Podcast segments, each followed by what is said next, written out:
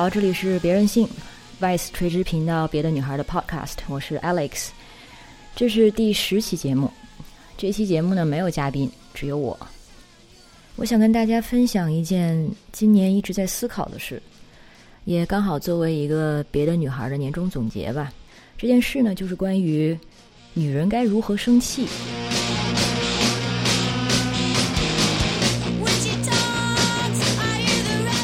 女孩诞生于二零一八年的八月，之前一年，二零一七年的三月，我作为性与性别内容的编辑加入了 Vice。那作为一个关注平权议题的人，我呢很快就收获了一个类似于平权警察的印象。那平权警察这个词是不是听起来又无趣又霸道，让你想到学校的风纪委员或者教导主任之类的？我也这么觉得，但是解释又显得太矫情，所以就算了吧。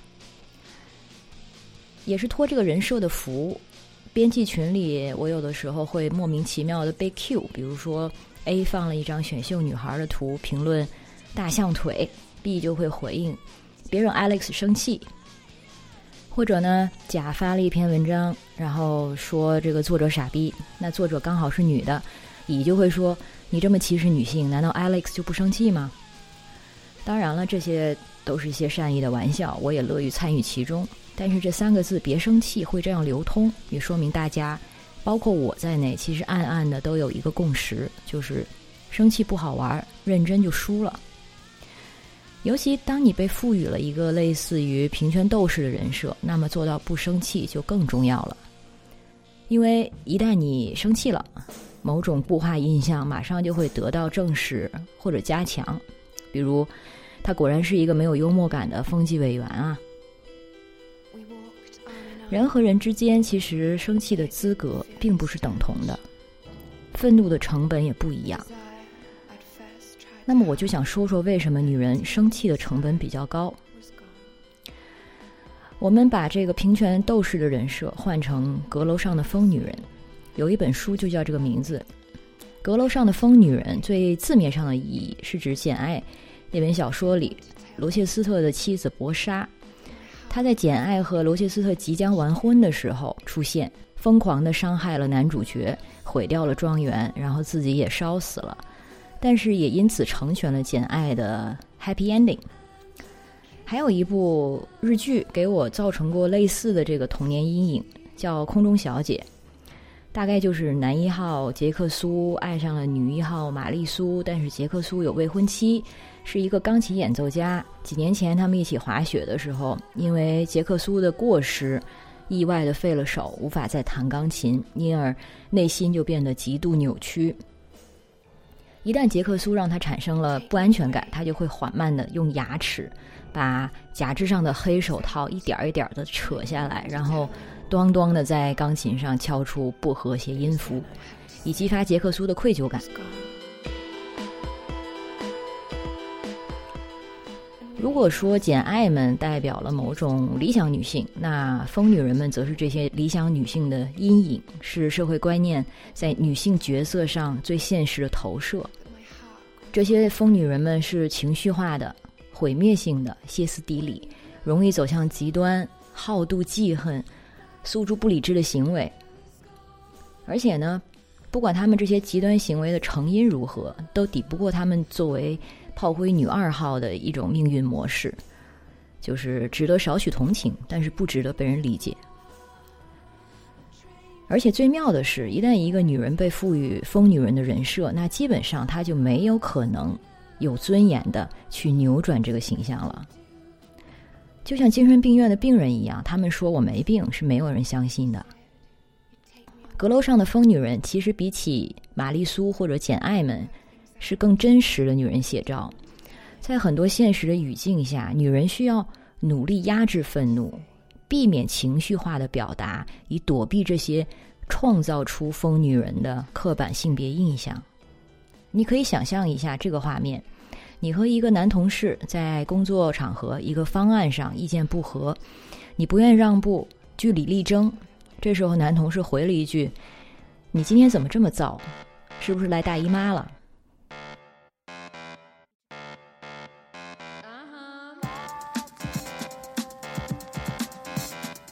当然了，一般能说出这样的话的男同事，要么可能跟你关系很铁，要么可能就不值得理会。但不论如何，这句话的这个暗示很明显了，就是女人有一种生物性的天然性别缺陷，她们的荷尔蒙注定会影响理性判断。不过更难搞的是，这句话之后你该如何反应？第一，如果你生气了。那或许会为你赢得一些同情，但是也只是同情，而不是同意。你的情绪表达这个时候成了关注的焦点，而不是你的观点。而且可能真的有人会嘀咕，因为你生气了嘛，所以会想，是不是真的来大姨妈了？第二，如果你不生气，那么等于对方的这个荷尔蒙回理智一说被安静的默认了。第三，你也可以试试一边保持微笑，一边让对方解释一下自己，问问他。大姨妈和我们在说的工作具体联系是什么呢？这可能算是最大方得体的方案，但是也有一种可能，对方会用上一个万能的挡箭牌，叫做 “just kidding”。嗨，我就开个玩笑嘛，你那么认真干嘛？说到这儿呢，这个情绪化和没有幽默感，它可以说是一对双生花，灿烂的生长在一片叫做女性刻板印象的沃土里。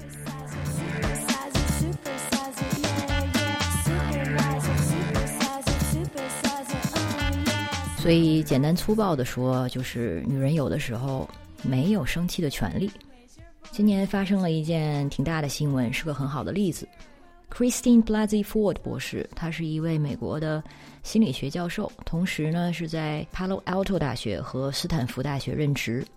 他的专攻领域是心理学量性研究中的统计模型。今年的七月份，法官 Brett Kavanaugh 得到了美国最高法院大法官的提名。九月的时候，Christine 公开指证 Kavanaugh 在高中时期酒醉后对他进行性侵犯。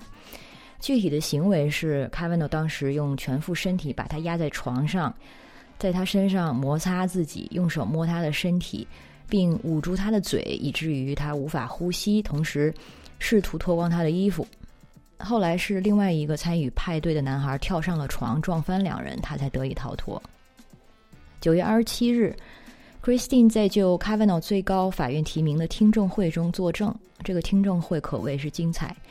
Christine Blasey Ford 博士和 Brett Kavanaugh 法官当庭的表现，在这个社交媒体激起了巨大的讨论。一方面呢，Ford 博士在提供证词和面对质证的过程中，都表现得非常冷静和克制。他的陈述完整、可信、有力。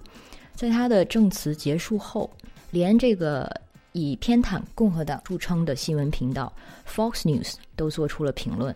看来 Kavanaugh 是要凉了。呃，说明一下，Kavanaugh 是特朗普提名的共和党人。然后另一方面，下半场 Kavanaugh 的表现让人大跌眼镜，可谓是一个车祸现场。有趣的是，他采取的策略。恰恰是扮演一个悲愤交加的受害者，他时而凄楚地控诉自己被诬陷，时而大声疾呼，这都是党派斗争的手段，带着这种攻击情绪的咬牙切齿。因为他的表演这么的浮夸而喜感，他的表情包在这个网上传疯了。你有兴趣的话，去 Google 一下，用这个 Kavanaugh 加 face 的关键词就行。我会尽量找一段相关的视频，传上别的女孩的微信和微博，供大家欣赏。那群众们在观赏这段表演之余，也注意到了这两个人的这个表现反差。为什么 Christine Blasey Ford 博士那么自持，而 Brett Kavanaugh 却如此的情绪化？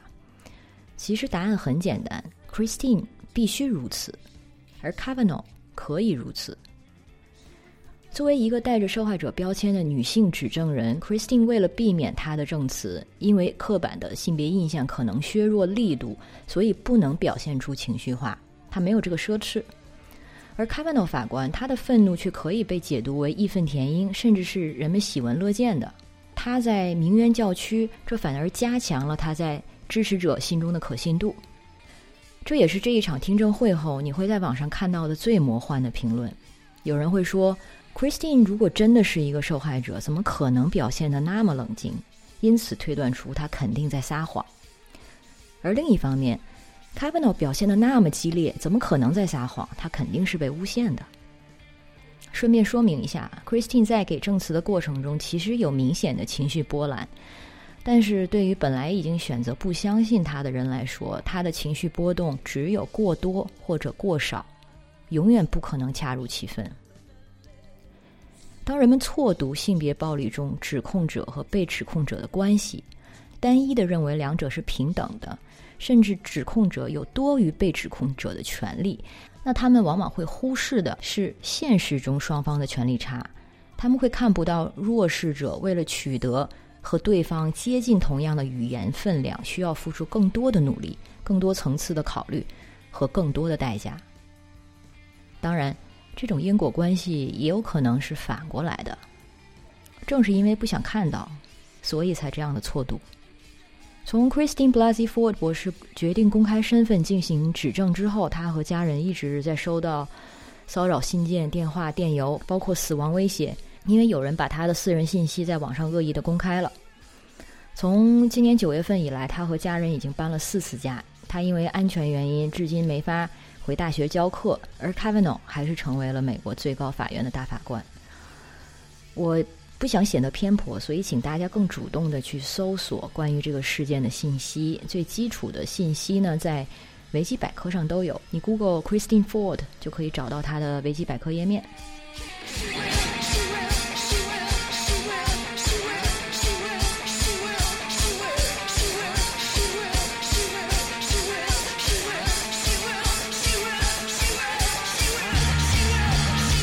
前两年有一部英国电影叫做《女性参政论者》，我还看哭了。不过因为是在飞机上看的，所以没法判断这个有没有飞行高度和空气压强的因素。当时我对这段历史的了解还很少，只是笼统的知道这是被称为女权主义运动第一波的时代。所谓女权主义。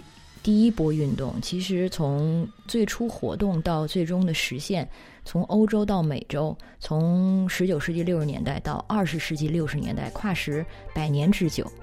诉求的轴心呢，就是女性能够和男性一样得到选举权。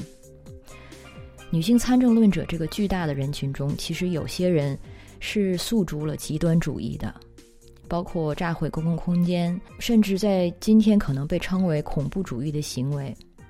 这一点我觉得需要承认，但是这也正是最刺痛我的地方。我看了这个电影才意识到，女性参政论者中大部分都是一些再普通不过的女人。也因为是这样，她们的生存愤怒和不满在那个时代没有任何合理或者合法的出口。她们已经在之前的几十年中试过了一切所谓温和的方式，比如和政府对话，比如民间倡导。比如一个识大体或者受过高等教育的女人可能会想到的所有迂回策略，包括利用自己丈夫的政治权利或者影响力。但是根本上，当权者仍选择不当回事儿，因为为什么要选择当回事儿呢？没有当权者是愿意改革的，除非危机降临。如果我生在那个当下，如果我是这些普通女人的一员，我会怎么做？当穷尽一切方法。我会采取极端手段制造危机吗？我在看电影的时候反复问过自己，但这本身就是个无效的问题。我也很庆幸不用给出答案，因为百年前的这些女人，她们已经用自己的斗争为我们铺平了很多道路。包括当时那位被媒体称为“疯女人”的 Emily Davidson，她在一九一三年为了给一匹国王的赛马披上参政论者的旗帜，被踩死。并且因此被当时的英国女王称为一个可怕的女人。和阁楼上的疯女人一样，女性参政论者们首先被逼到愤怒，然后又要为自己的愤怒道歉。愤怒仿佛就是他们的罪行本身。对世界不满本来就是你自己的事儿，你躲在阁楼上发疯生气随你。但如果你想寻求改变，而冲撞到了现有秩序，影响到了现有秩序中。得益者的任何利益，或者只是对其造成了不便，那你的愤怒就理所当然的需要受到谴责，得到处置，或者至少，大家会对你深沉的摇摇头，给出一些居高临下的指点，比如，你们这样的狂热激进真是令人忧心啊。这最后一句话是不是听起来还挺耳熟的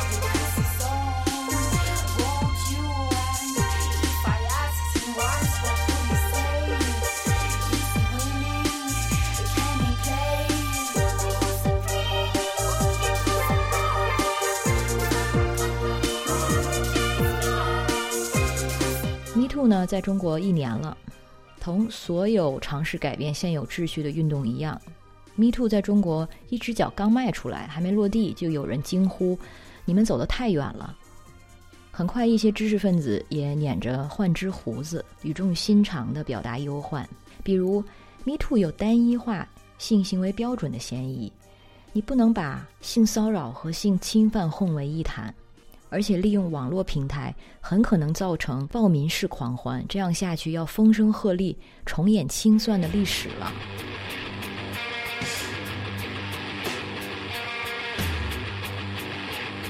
对于这些听起来好像很有道理的疑虑，我在别的女孩上发过一篇文章，都回应到了。如果你有兴趣，可以去翻翻看，叫做“你对于 Me Too 的那些疑问”，我来帮你捋一下答案。文章内容我不重复了。我现在想添加的一点，是我们刚才一直在说的，女人的愤怒比男性的欠缺合理性这件事，以及它造成的颠倒感。在我刚才说的关于 Me Too 的论调里，我们又看到了这个画面，就是一边呢，你有一群愤怒不满的女人，她们越聚越多，声音越来越大；另外一边则是饱受困扰但仍然保持良好风度的冷静的主流人士。哪边是正当的？哪边是在捣乱的？哪边比较理智？哪边比较失控？看起来似乎很明显，但实际和我们看到的可能相反。我当然不是在全盘否定对 Me Too 的担忧，我想指出的是，很多表达这种担忧的人士，其实恰恰是被情绪左右的，而做出了过激的判断。这种情绪叫做不安，因为现有秩序被撼动的不安，因为过往的行为标准被挑战的不安，或者因为个人德行可能被重新评判的不安。但这些都是合理的，OK 的。不合理、不 OK 的。是有些人，强调一下，不是全部。有些人给这些个人的不安套上了一个更大的正义，以公共利益的名义去正当化自己的不安，以看似中立、清醒的点评者姿态去包装自己对 Me Too 的抵触。这么说吧，我担心 Me Too 矫枉过正对社会不好，这比我担心 Me Too 对我不好显得立场高级多了。那么，为什么我认为他们做出的是一种由情绪主导的过激判断呢？他们说的 “me too” 矫枉过正就不可能是事实吗？其实，真正对国内 “me too” 保持关注、主动了解、掌握足够信息的人，根据他们看到的事实证据，是不会做出 “me too” 滥伤无辜这个判断的。所以说，正是对运动的缺乏了解或者片面了解，才会滋生这样的担忧。但是不了解也没事儿，毕竟大家的时间和精力都是有限的。担忧也没事儿，既然担忧，就去更主动的了解呀。但是不了解却还要相信自己是对的，就很奇怪了。不了解，相信自己是对的，并拒绝了解，就更奇怪了。这像什么呢？难道不像一个明知自己理亏却咬死不改口的小孩在闹脾气吗？如果还只是小孩闹脾气，也就算了。这种闹脾气呢，对 Me Too 是有真实伤害的。很多人没有意识到的是，自己在不负责任的发表 Me Too 过了这类言论的时候，是在同时利用并巩固 Me Too 支持者是一群随时会失控的情绪暴民这样的形象。这对于想参与 Me Too 的人，对于有过被性侵或性骚扰经历的人，对于还在挣扎着想站出来的人。都再一次加重了他们发生的社会和情绪成本。举个例子，对 “Me Too” 式网络狂欢这种论调深深买账的人，每看到一个新的 “Me Too” 故事，都会产生的直接反应是：“你瞧，又来一个凑热闹的。”或者“你瞧，果然要失控了。”而对于故事本身讲了什么，举报者又经历了什么，也就是 “Me Too” 真正倡导人们去了解的内容。全都在这种理中客式的不屑一顾中被打发了，被抹平了。所以也是很讽刺，理中客们相信 Me Too 在单一化的抹平性示范行为的标准范围定义，说你们不能把喝醉了摸下手和蓄意强奸混为一谈啊。可是谁把这些混为一谈了呢？如果你真的去看了这些故事，你会发现，举报者其实往往分得很清楚，对对方行为的描述是具体的细节的，甚至会努力避免上纲上线，更不会说出类似。他说了一个黄笑话，让我很不舒服，所以我觉得他应该去蹲监狱。这样的话，恰恰是理中客们以一句 “me too” 过了，这样毫无后果的轻松指责，在抹平这些故事中的细微性，在单维化关于这些行为的讨论。举报的女人们要小心翼翼、思前想后、斟酌表达，因为他们必须如此；而反对的人们，什么功课都没有做。也可以扣帽子、贴标签，比如清算、过激、暴民。还是那句话，因为他们可以如此。一边是说了之后可能后果严重，最直观的例子就是今年似乎已经有四起 Me Too 的举报者被起诉的事件了，而另一边呢是说了之后完全不用负责。如果非要说猎巫，那这样看起来。是哪边更像猎，哪边更像巫呢？这些站出来发声的女孩和在阴影处恶毒的攻击举报者的键盘侠，哪边看起来更像网络暴民呢？反对者们爱用一些词，诸如“身败名裂”“妻离子散”来描绘一个人因为误判而失去一切的这样一个可怕的想象，但是这也真只是想象。如果你让他们在中国 Me Too 的语境下举出一个现实的例子，他们是说不出的，因为并没有这样的例子，无论是误判还是失去一切。所以，这种指责是不是才是所谓上纲上线的呢？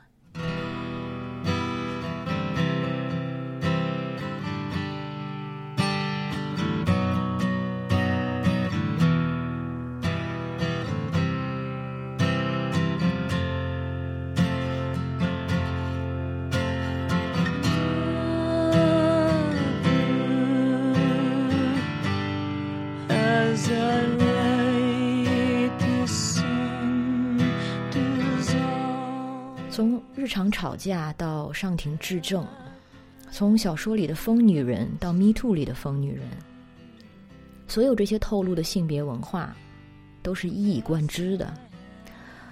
被误解的人，却也是有义务去扭转误解的人。虽然这人的努力可能仍然会被解读或者加重误解。这个不公正的公式，其实除了性别关系，放在一切的领域都适用。比如，你可以想想《悲惨世界》里的那些角色们，所以这种不公正才是让我最生气的。最后说一个有趣的观察：清算其实一直在发生。比如，两千零七年被消失的一些人口，两千零八年被消失的公众号，但是大家都懂，都很乖，都不予置评，包括某些知识分子们。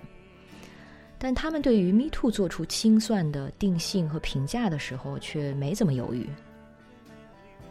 清算的这个观点正确与否，先不说。我想说的是，这个观点被重视的程度和实际上需要被看待的程度极大的不符。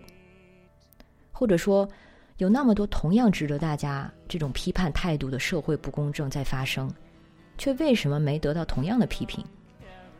为什么是 Me Too 让人感到噤若寒蝉？如履薄冰，而不是越来越高的墙和越来越多的四零四。那么，女人怎么样生气才是正确的姿势呢？怎么样生气才能够在目前这种文化环境下有助于，而不是有损于自己观点的传达？当然，我也会问自己：为什么这又成了女人的问题？难道不是曲解女人愤怒的人才应该面对这个问题吗？为什么我刚才说的这些女人？在成为了被不公平评判的客体之后，反而需要承担解释的责任，反而需要小心翼翼的请求人们的理解。你们本来理解的不对哦，你看，我超理性的，我超不情绪化的。而即使他们是这样做了，还是不够。我有时候很想就 fuck it，反正怎么都是输，我不想再为自己做解释了。那干脆就做一个人们想象中的愤怒女权分子吧。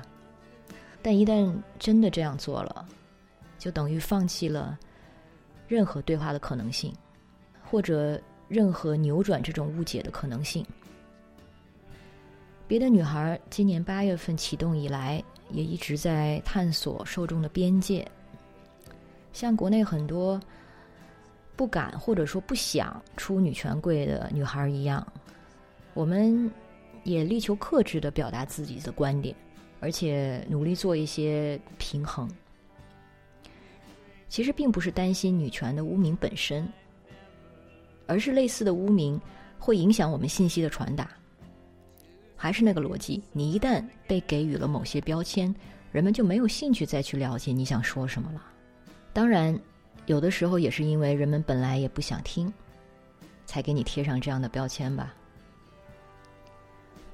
那么，如何去有效的愤怒？